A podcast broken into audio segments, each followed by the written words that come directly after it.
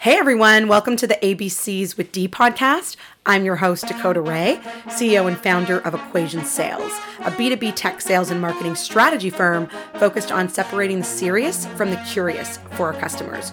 We're digging into topics on this podcast like entrepreneurship, sales and marketing in the tech space, and really everything in between.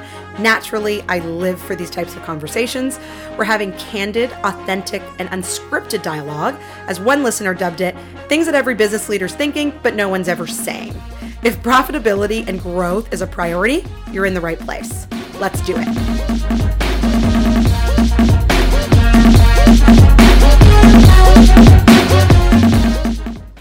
Daryl, thank you so much for taking the time to join me on my ABCs with D podcast. Folks, it's Daryl Praill. He is the CMO, Chief Marketing Officer at VanillaSoft. Daryl, thank you so much for taking the time. Dakota, I am thrilled to be here. I mean, I, am I'm, I'm hanging out with Dakota. Like, come on, everybody listening. I'm the cool kid right now. I'm with Dakota, so that's all I'm gonna say. Be Thank you. Thank you, Daryl. And listen, we're super excited to have you because we're talking about a topic that uh, I love, which is cold calling. And we're actually a customer of VanillaSoft. We utilize VanillaSoft for our clients. So this is going to be uh, very interesting. And obviously, I know that Vanilla VanillaSoft recently, you know, uh, issued a big report about cold calling in, in current state. So we're going to dig into that. But before sure. we do, talk to me a little bit about what it means to be uh, the CMO uh, at VanillaSoft. So, talk a little bit about VanillaSoft and then what it means to be a chief marketing officer. Oh my goodness! So, um, so for those who don't know, VanillaSoft is a sales engagement platform, right? So we would sell to sales organizations primarily, although marketers as well, mm-hmm. and um, and we help ensure that the sales development reps are engaging with the leads that marketing gives them, like with super fast speed, persistency, using all the channels you can imagine email, phone, social, text, video, whatever you can imagine. So, and then the whole objective is using VanillaSoft. You can turn an MQL into a sales qualified lead, and then, then the account exec goes over to the CRM and makes an opportunity, chases it to a win loss. So that's what VanillaSoft does. Mm-hmm. For me, as the CMO, it's like the it's it's a mixed blessing. So part of it is it's like the easiest job in the world because I live as a CMO. I'm all about making MQLs and making sure that my sales team pursues them. And if they don't, I get upset and I get annoyed and I, I do what I do. Mm-hmm. so I know this audience intimately well. It's not like I had to go figure out, like you know, in past jobs where I'm like, okay, why does somebody want to buy this semiconductor, you know, wafer? I don't know, right? It's boring. it's I don't I don't get it. But this world I get. So that's part's easy. Um, being a CMO as a whole is you know, it's fun. I got to tell you, it is fun. Uh, I had my own agency for 10 years because I had got tired of, of, of the whole game. And what I missed by the agency was you get pulled in. They'd always pull you in for the strategy. Oh, you're really good. You can do all this stuff. And then as soon as they hired you, they're like, okay, but can you make this email? Can you make this landing page? And it was very tactical. And and being back in, in the CMO seat with you know millions of dollars of budget and a staff and a hot market, it's just it's it's a marketer's playground because sure. you get to do all the different tactics and channels you want and and you just get to really practice your craft so mm-hmm. i am spoiled i am i am blessed and uh, and the job is until they fire me i'm sticking here because I'm nice. having too much fun. nice. And, and, and I love that. And I think, you know, who anybody who doesn't know you and doesn't follow you on social, I mean, you're active, you're out there. I know we were going to connect on a webinar. Uh, I was always seeing you on LinkedIn. You're, you were there, your face was there, your high energy. I loved it. It, it actually inspired me to start webinars. So, um, and because we, we follow VanillaSoft closely, obviously, because we're a client and, and we always want to see what's going on. And so let's talk a little bit about the CMO role. You talked about obviously MQLs. That's something we deal with a lot with our clients. And let's talk about the definition of an MQL because I'd like to hear what your definition is compared to mine. Uh, this may be interesting. so let's get into well, that. Let's get into it. I mean, I've got this. If you, for those, if you're listening audio only, I've got a massive smile on my face right now because this is like the best topic ever. And I encourage all the marketers out there to go talk to their sales counterparts and have this exact same conversation and be prepared to not agree at all. So Dakota, you've got an opinion. What do you think an MQL is? I love the spin around. so for me, and this is something that we talk about a lot. We talk about the friction between sales and marketing, right? As you know, and we've had a laugh about this in the past where, you know, sales says marketing's not doing their job and they're passing us leads that, you know, aren't qualified and then marketing saying, "Oh, sales sucks, they can't close." Right? And so we we do that back and forth.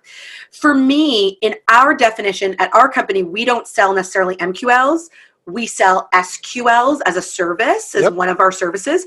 And so for us, a sales qualified lead is somebody who you've spoken to live, has understood the value prop of your organization or product or service, has agreed to move forward with to learn more because of they have a timeline, there's a budget, you're talking to the decision maker, and there's a meeting booked in your calendar. That's what we classify as a SQL as a sales lead from the marketing side i know that you can you know th- there's downloading documents and clicking links and attending webinars and all of these different things. Um, i don't really live in the mql world to be honest. I don't qualify anything until it's a sales lead. That's where i live. Um, so I don't actually buy into the MQL piece, and me and you might have fun here. Um, but that that's where I sit on it. So until somebody you've spoken to somebody live and you and you've had a conversation and they understand and get it and have said yes, this is something I want to move forward with and learn more. I, I would say they're S you know SQL one out of ten at that point. Um, so I'd like to hear from you on this. I'm giggling. I'm giggling here. So let's get rid of some of the drama. We yeah. agree on an SQL. Okay. I'm working backwards here. A sales qualified okay. lead says that it fits your ideal customer profile, and you've had a conversation with them, and you've identified through whatever framework you follow. I mean, I use the cliche framework of BANT. Sure. We can all argue whether it's GAP or something else, but the idea mm-hmm. that yeah, they've got budget, they've got authority, they have need, they have a timeline. You know, they are qualified and they're willing to take an appointment and talk to somebody, that's sales qualified. I sure. fully agree with you there. Okay. All right.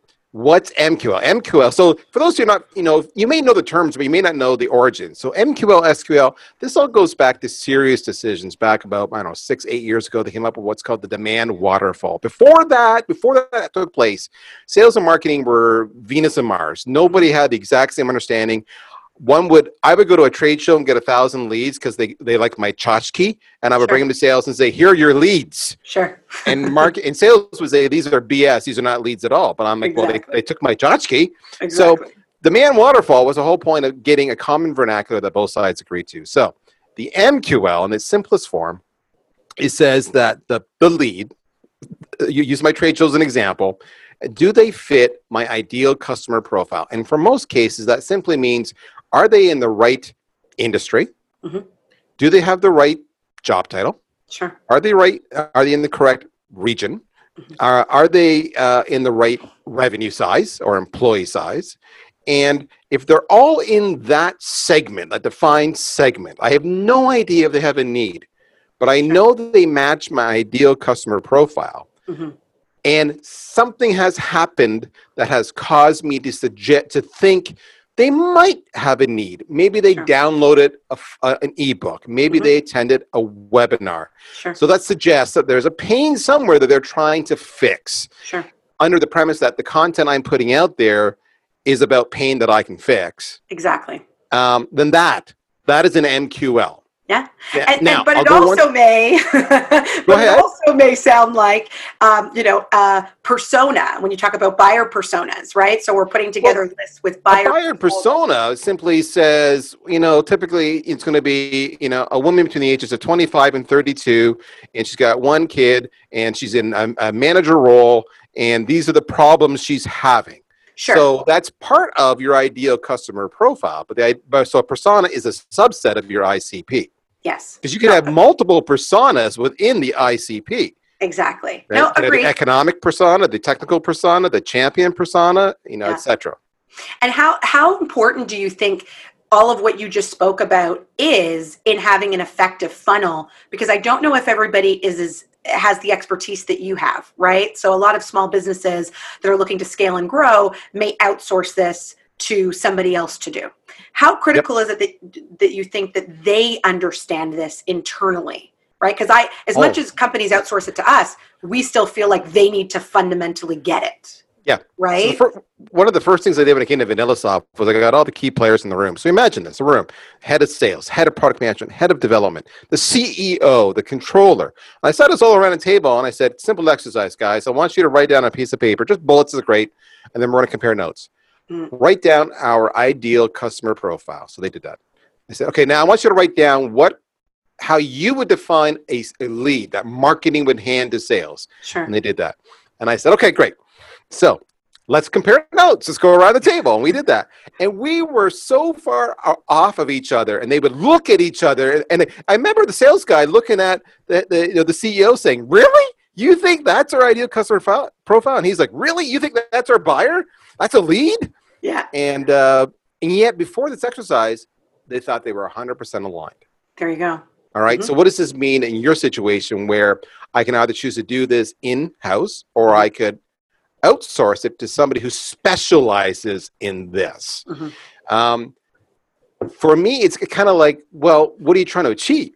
All right. So, if you if you've already got the processes in place and you've got a smooth running machine and you're hitting your numbers and you're hitting your revenue targets and you're happy with where you're at, then you know, leave it in house. If you're an emerging company or a startup and you don't know what the hell you're doing, you're trying to find your markets. Yeah. Option number one, farm it out. Let them do the homework for you because you're building a product, right? Or you're building content or you're building, you know, early adopters. Let you focus on the early adopters. Let someone like your firm, Dakota, you know, actually go and, and find you stuff to feed your pipeline. Because here's what's going to happen. Sure. What this is what people need to understand. This is this is so big someone like you uh, let me try to put this as gracefully as i can Sure. you have a lot more to lose than i do if you get it wrong you are an organization who takes you know money from clients to deliver sales qualified leads. Mhm. if you don't deliver the right volume of sales qualified leads that you commit to the client gets upset. And now you have to go spend more time and money making it. So that becomes a, a, a money losing proposition. If you deliver them 10 and they say well only seven were qualified you have to go backfill those 3 Mhm. or or argue and lose the with possibly lose the customer. So now you're losing money Exactly. yet the client doesn't want to pay big bucks for your services they object to the prices you're charging all right so you've got to lower your price a little bit, but now you're down to razor thin margins. Okay, so what does this mean if you're listening to this? This is what this means. This means that Dakota and her team are more than likely way, way, way, way, way better than your team is right now. Because if they didn't, they'd be out of business. That's what For that sure. means. For sure. And, and I love your point around the accelerating the, the learning or let them do the homework because we call it exactly that, right? So we're accelerating the learning for you, right? Yes. To truly enable scale. So then you can bring it in house if you need to because it's one piece of our offering, right? It's not everything that we do. And to your exercise around the table, sitting down with everybody, the, the reason why the business is called equation is because we're finding your effectiveness equation and that may vary depending on the product and service you sell, right? Yeah. So we're saying, I love that. Good, good. I love I So- love the story behind that because you're spot on. What you know, said another way, you know, what's the magic formula? It- How do we make this work, right? What's the equation? Exactly. And for us, we're saying E equals effectiveness equals what you say plus how you say it divided by who you say it to squared. So the cadence. And the decision maker will vary depending on the product, will vary depending on the industry that you're selling, right? And so we have to track that to truly enable scale, right? So, here's something that you, you just hit on something very in, indirect. I want to make sure the audience picks up on what she what you just said. Mhm. She, you know, she said depending on what we're sell, selling. That was a very she just in passing, depending on what we're selling. All right. So you, if you're listening to this, you've got one company, you sell one product or one service, and you are the experts of that.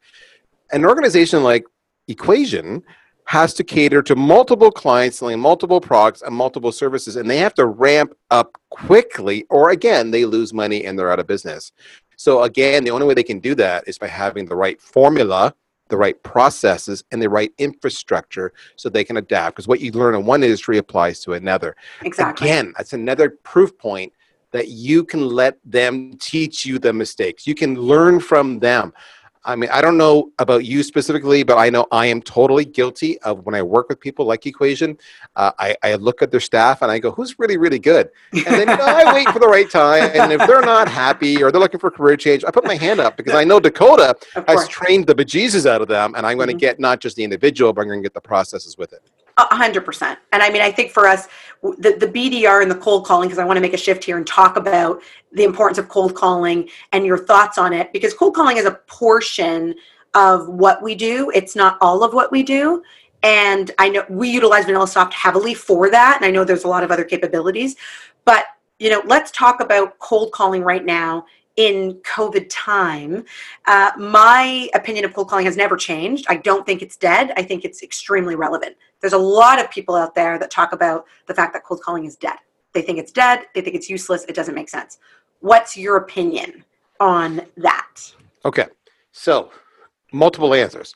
So first off, if you think it's dead, then you don't understand cold calling. So let me explain to you. Number one, um, the reason you don't understand it is because candidly anymore there's no such thing as cold calling. If you're picking up a cold list that hasn't been touched or you're opening up a phone book if those even exist anymore or you found you you screen scraped some kind of association list offline that is the definition of cold calling, and you're wasting your time. All right? Mhm. So everything is warm. People like Dakota and her crew, and, and those who approach this wisely are using the right tools and technologies to physically identify the right people to call, whether it be buying intent signals, you know, lead scoring, or what have you. There's lots of ways to do it. So it's not cold calling; it's warm calling. right? So that's the first part.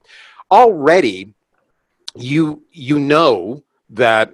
Um, I mean, let's look at the very ba- let's look at the very, very, very basics. How did this begin? We began with saying, "Well, Daryl, how do you define MQL?" And then, then there's SQL. And I define SQL as they've done this and this and this and this, and they're willing to have an appointment. Okay, stop. How did that take place? hmm Nine times out of ten, that took place with a phone call, so you could actually gauge the individual to see if they had budget, if they have pains, because it's really hard to do a discovery process on an email. It takes forever. It's back and forth, and eventually they just stop responding. All right, you want that moment in time, so you're going to get to the phone sooner or later. It just is what it is. Mhm. Therefore, cold calling is very much alive, and in fact, what we're seeing in these current times. Call it COVID, call it 2020, call it bad Q2 and a bad Q3, is you're And a seeing that bad Q4. and a bad Q4, exactly. Um, you're seeing that people actually are increasing both their use of the phone and their willingness to respond to the phone. And I think a lot of that is because they're working from home Mhm. or they're working with reduced expectations and they're actually looking to have a conversation with a real human being Sure. and they actually have time now to sit back about this because maybe maybe their activity isn't what it was historically and they're using this time to go back and say well, how do we how do we get not more leads but because i can't get more leads because you know things are slower so how to get better leads Sure. Right? So Yeah. what are the tools i'm using? What are the vendors i'm using? What are the technology the processes i'm using? Yeah. so cold calling has never been more effective as it is. Now if you look at the stats we did a study uh, not too long ago, and one of the studies we did was we, we did two studies. One we we call, we looked at all the data in our, our system, right? So we looked at uh, in the end time we normalized and clean, cleansed it all. It was over 120 million interactions. Okay. Uh, that's study number one, and and the interactions are people are using our platform. What's working? Is a phone call working? Is a is an email working? Is social working, etc. Then we did a second study where we pulled over 2,000 executive B2B buyers and we said, okay, if, if, if study number one was how sales reps are choosing to engage and how they're getting res- you know, a response, study number two is how do buyers want to be engaged? Now, what was really, really interesting was this. We know from the study that if your first touch point is the phone, it goes up dramatically. We know if you call within the first hour of getting a lead, it goes up dramatically. If you wait more than a day, you're dead in the water. We know in the second study, talking to buyers, they their number one way of engaging is actually email. Number two is phone. Number three is social. Mhm. But after you hook them, so let's say at the end they're they're marketing qualified, and now Dakota and her crew are definitely working their magic. Your SDRs are doing the same thing. Your BDRs are doing the same thing. Yeah. Um, boom, phone comes way up. Social disappears. Interesting. So, what does the phone matter? I would contend at the top of the funnel, the phone is as important as email, is as important as social. You got to get them in the funnel. But once they're in the funnel, phone all the way. Yeah, agreed. No, 100%. And and we talk about separating the the serious from the curious in our oh, qualification Oh, like process. And to your point, over the phone, you can you can gauge very quickly if somebody is serious about working with you versus having that conversation over email, trying to understand tone and demeanor and all of those things over email and then waiting for the person to get back to you to your point where you can have a 5 minute conversation determine very quickly if it makes sense. Right? So, A great. I was on a, a session today with Jeb Blount. Jeb Blount's the best-selling author. He's a sales gravy, big trainer, and uh, it was an interesting one. We had a conversation around playbooks or cadences, Mhm. right? Mhm. And I, and so we were just having a, a we are just jamming, and and I said, you know, what's the biggest misperception you see when it comes to cadences? And he goes, that everybody thinks the first touch should be email. He goes, I want to shoot them. I'm like, what? You, why? Help me understand, Jeb. And his response was, okay, so what's happened? He goes, they filled out a form or they, you know, so they've downloaded something. They've willingly given you information. They're not stupid. They know something's going to happen. They're conditioned, Exactly. right? So Exactly. what are you going to do? You're going to send an email and wait?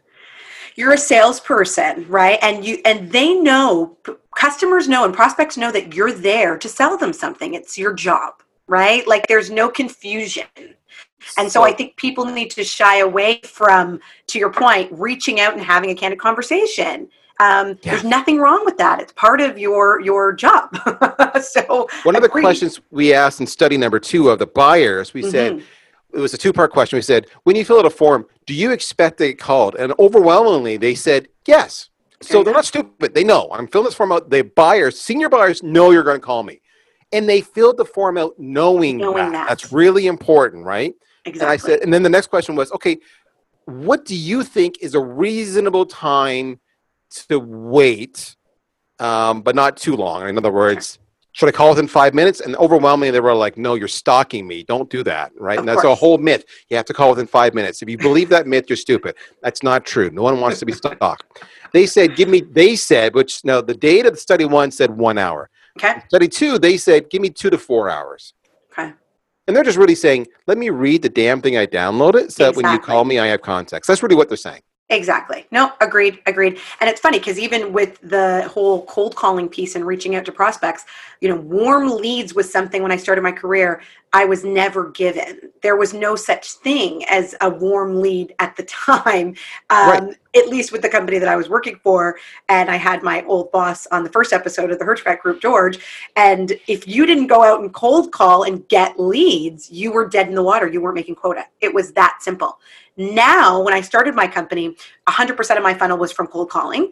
That now, over time, of course, we've shifted and we've brought in email and different cadences and different automations and social and LinkedIn. And LinkedIn was just kind of starting to be a thing um, back then. And now, obviously, we utilize it all the time. So I think everybody needs to be aware of what works for them depending on the product and service. And obviously we utilize VanillaSoft to help us um, track some of that. And and you're and you're shocked to see even for different companies depending on the price point how it differs right? Depending on the price point of their offering how the the, the outreach platform needs to completely shift so these are You- things everybody needs to watch for Oh right my gosh, you have hit us up there. I want I want to emphasize what you just said because not a lot of people talk about that. The price point of what you're offering, huge effect on your strategy. Okay, so here's the thing: if it's cheap, and tell me if you have a different experience, Dakota. sure If it's cheap, we'll say it's it's under 100 bucks. Yeah. under 100 bucks. Maybe that's a month, but it doesn't matter. 100 Yeah. bucks. Um, then I can go anywhere. I can I can risk a 100 bucks, and if it doesn't work out, it doesn't work out. Right. So therefore, the first person to get a hold of me and convince them they sell a better product. I'm going to risk a 100 bucks with them A hundred percent right? time. So that's where the phone and speed to lead together work. Mhm. And we still have many industries. You talk about if you didn't use the phone and, and fast, you were dead in the water. And now you have more warm leads. There's many clients we have in certain industries. I'll use, you know, like insurance or Sure. maybe even education, where a lot of their lead sources come from lead aggregators. right So an aggregator's got a wonderful little, you know, a one-page landing page. They're doing some pay-per-click marketing. Do you need a loan? We're we authorize the same day, and they and they have a little form, and you fill this form out, and we'll get back to you. And then really, Sure. what happens? They collect that and they Yeah. sell it to like seven or eight or ten other financial institutions. sure in that case, Mhm. the one who calls first gets the customer because it's first all best dressed. It's it's that simple. I, and, and for us, I mean, we're dealing specifically in the tech space. So our clients are specifically in the in the tech space. Talk to me a little bit about in the report. I don't know if it dives into that. Do you have any um, data around tech holder or tech stakeholders specifically uh, around because pickup rates on that side are traditionally a little bit lower um, out of the gate, but once you do get people. Um, then it just becomes a matter of you know converting those people and, and and I think the other person on the the phone the other the SDR the BDR impacts um, what that looks like, right? So we always say to our clients, we can never guarantee how many people are going to pick up, but we can guarantee when somebody does pick up, you have somebody on the other end that's qualified to have a conversation, right? So, it, what are some data points around um, tech stakeholders that you have or share any insights? Sure. So what we know, a, a couple of things. The tech industry as a whole tends Mhm. to be more sophisticated. It tends to be the most sophisticated. They tend to be early adopters. So to your point, if if you're whether you're using an, uh, a firm like Equation or you're doing this yourself, you have to go in there and don't waste their time. Mhm. You better have your message down pat, and you better be able to have your script nailed them within the first ten seconds, enough to get the next thirty seconds. If you know what I'm saying. If you if your opening script is going to be something like, "Hi, um, oh hi, oh you answered, oh hi, it's it's it's Daryl from Vanilla Soft. Uh, is now a good time? Okay, Yeah. you're dead in the water, Brutal, all right? brutal. Yeah, and there's so many who do that. yeah, Um, and I'll come back to that in a second. So that's the first part. They, they smell that a mile away. Uh, the second part is tech are more responsive. So Sure. the data shows that typically um, most reps, most outbound reps, like whether again it's Dakota's reps or your own firm inside, you're going to make them. Well, actually, let me rephrase this. Dakota's reps would not do this. Most sales teams, though, do, which is why you Sure. want to use a firm like Dakota. Um, they'll make two to three attempts max, and then they give up. Yeah. And industry stats right now are 9.2 attempts are required to actually reach out and get a hold of somebody. Mhm. So, and the, and the and the tech area falls in line with that. They're kind of seven to nine. They're, they're a little more of an, you know, they're they're a little more responsive. Um, the tech thing as well, though, you're going to find uh, social media is going to work huge for tech. So you mentioned LinkedIn as an example. LinkedIn for sure. That's that's the yeah. leading platform for us and for most of our clients. And I saw a LinkedIn. stat the other day. It was a Baylor University research, if I recall, and it said LinkedIn versus Facebook and Twitter when it comes to B2B is actually 270% more effective than Facebook and Twitter. Agreed. So now there are some, agreed.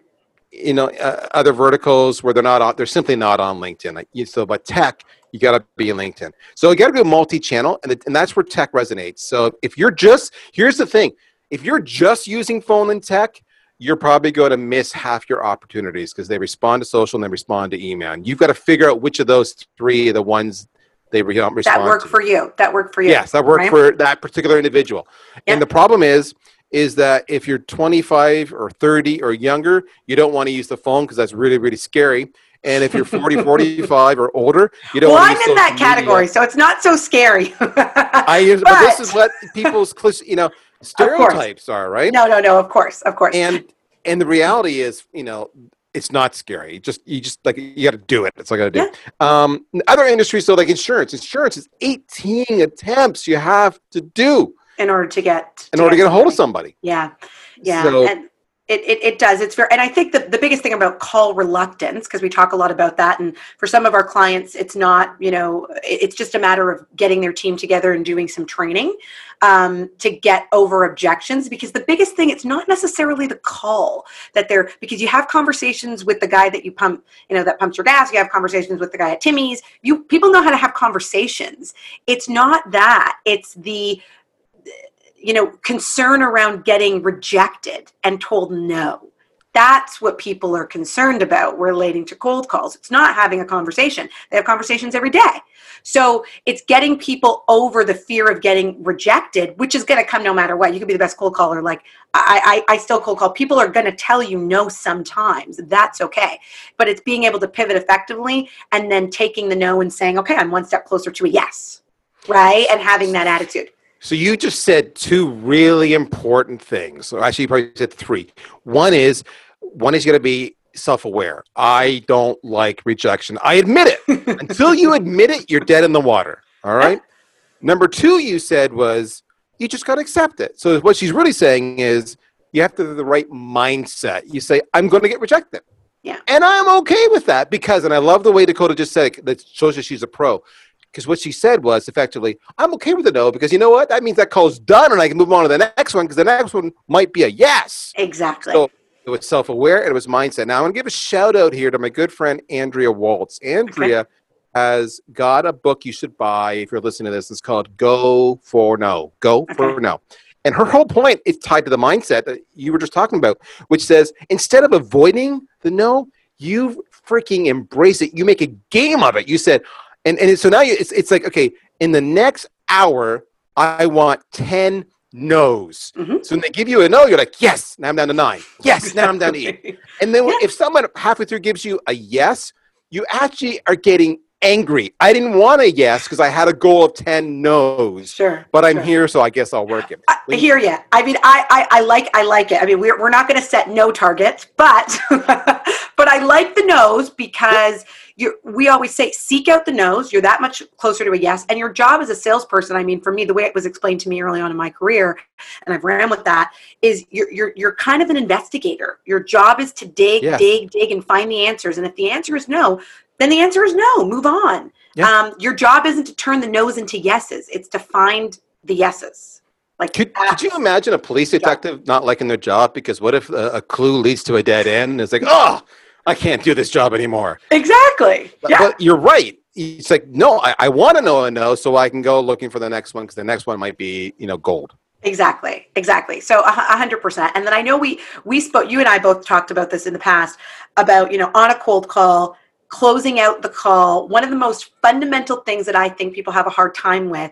Uh, and you and I, I know I know agree on this. Maybe we've changed. You've changed your opinion around you know closing out the call with the prospect and sending the calendar invite because I know there was some data. Uh, uh, VanillaSoft did a report Yes. about this, and I loved this because we talk about the Calendlies The and calendar, the Calendly. can't stand. Yes.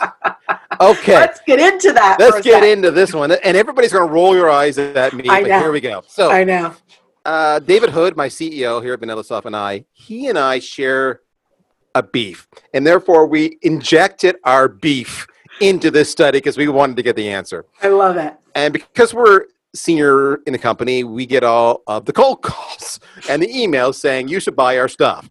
And uh, and what we get is we get uh, you know even if I express an interest, you know what, you know Dakota, I actually really like what you have to say. Yeah, I'll have a meeting with you, and you respond with, "Great, here's my Calendly." It's brutal. It's brutal. Yes. So for those you're going, I don't. Why is it brutal? I don't understand. This is just just convenient. You're going to find time on my calendar. No, no. Let me understand. Let me explain to you what's going on here.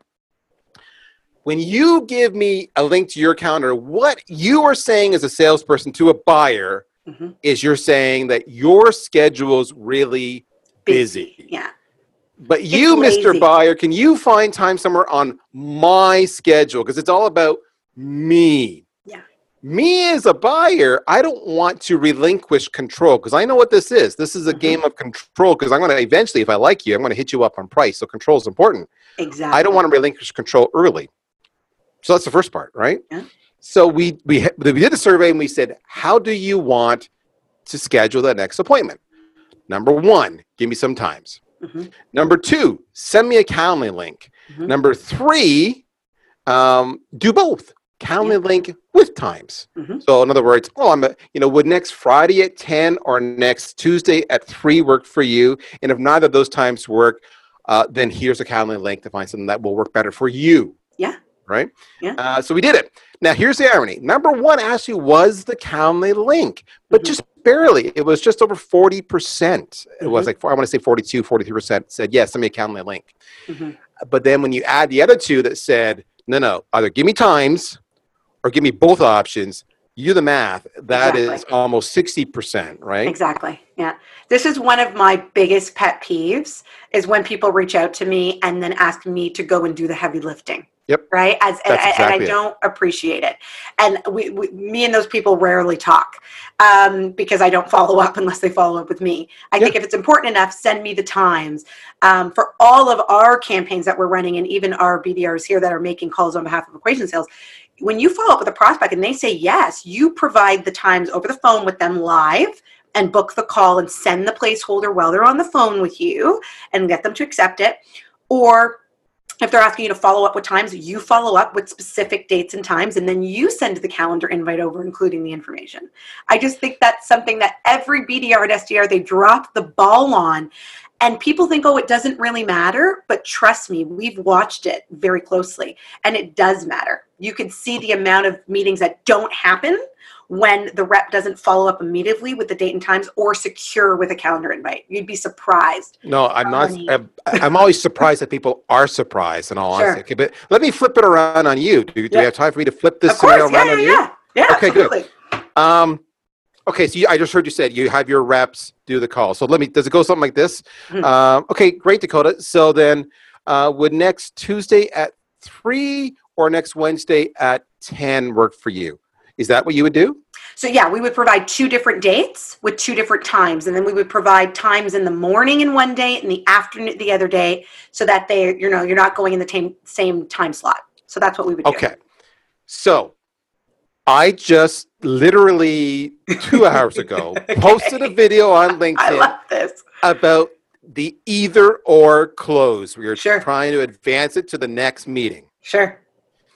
And I, I personally, and I, and I did this in conjunction with Michael Pedone. Michael Pedone and I are doing a series of videos right now that we're having fun with. We're calling it hashtag enough bad advice. And it's just Okay. tongue in cheek, right? Yeah, and we it. tackled the either or. So it was an interesting conversation in all honesty. So the premise being exactly what you just said. I give a morning and an afternoon. That's very well thought out. Most people don't even think that far ahead. I love that Sure. um, and you're given options. Michael would contend that you could do it better, and this is why. And I, and I like his thought process. Okay. His thought process is this: you're going to say so, is it you know, is it 9 a.m. or 2 p.m. Blah blah blah, Mhm. and um, and he goes, you're you're fundamentally how do I, how do you put this? You're taking control. You're trying to close it. You're trying to squeeze it in at Sure. a certain date and time on this time or that time because that's what works for you and it keeps the deal moving forward. Sure. So what's going to happen? If they're not comfortable with your ad, in other words, you, your prospect thinks that it's really good, you had a good call, the SDR, the BDR thinks you had a good call, but the prospect was just humoring you. Right. They're going to say, yeah, sure, 9 a.m. And then they're going to no show you because they're going to avoid Sure. conflict. Mhm.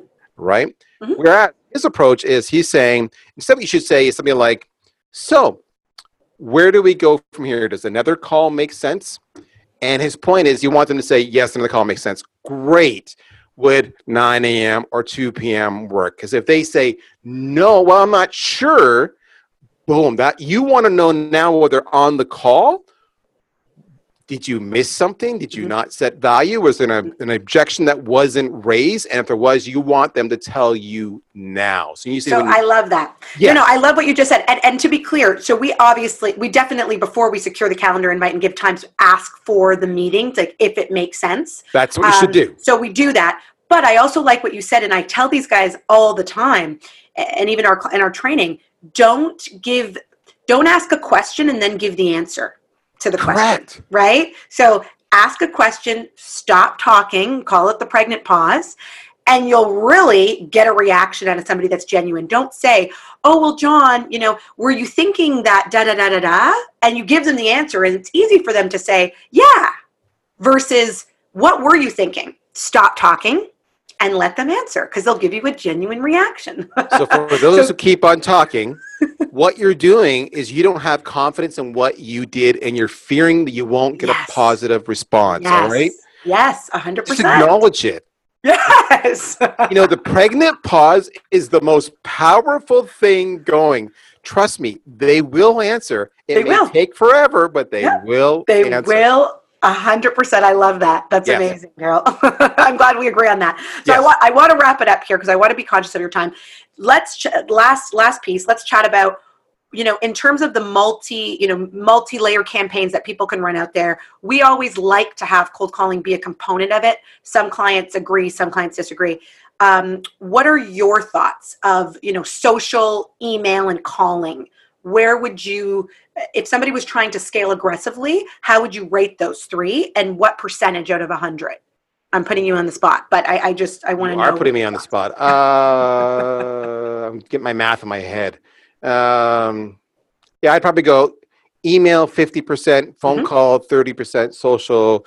But I might even go 50, 35, Mhm. 15 Okay. on social. So Um, and 15 the on reason I social, would have 50 email so high, Okay. uh, it's it's not that I'm discounting cold. Yeah. I'm just I'm just saying um,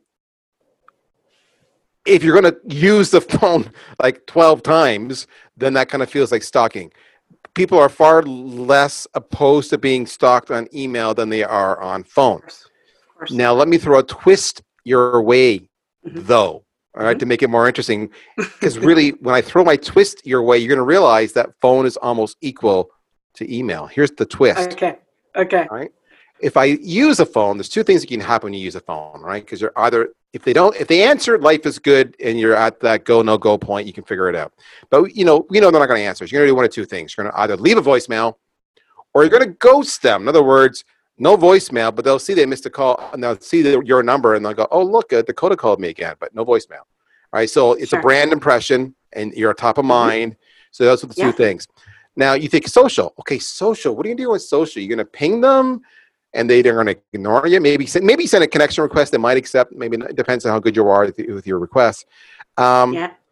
But once you're once you are connected, uh, you're going to use social. Here it comes hmm to leave them a voice message on LinkedIn, not Nice. just a text. All right, text Yeah. is like email. You're going to literally either you, and you can send them a video too. So we do videos. So I love that you said that because we also do videos. I do Video? videos to people, right? and voice messages on LinkedIn, which just another form of a phone call, kids. Exactly. Huge response rate. So here's the irony. Yeah. Voicemail on phone doesn't work that well. Voicemail on LinkedIn works crazy good. Works. Video on LinkedIn crazy Works. good. Yeah, yeah, and I would agree with you there. I would say, like, I, I put cold calling in the twenty-five to thirty percent of your outreach platform. Okay, so I that's where I put it. So we're so we're not too far apart. yeah, yeah. so that that uh, that's beautiful. I'm so glad we got to do. yeah. I was nervous there. What if I get it wrong? Oh, good. Oh, no, this is why I like to have genuine conversations, right? Like you Yeah. just throw things out there and see what people say. Um, no, I think this was brilliant. Thank you so much, uh, Darryl, for your time. This was super valuable, I think, to a lot of our listeners uh, and companies that are that are looking to scale and grow. And I mean, we've been using VanillaSoft for over two years, and it's been um, you know fantastic for us. So uh, we'll continue to uh, you know utilize it with all of our clients because it just gives us that extra leg up of not having to manually find that data. It just kind of pulls the reports for us, which, you know, it's all about saving time. Let's Love be it. real. So thank you so much for coming. And uh, I look forward to chatting soon. I love it. Thank you so much, Dakota. Thank you.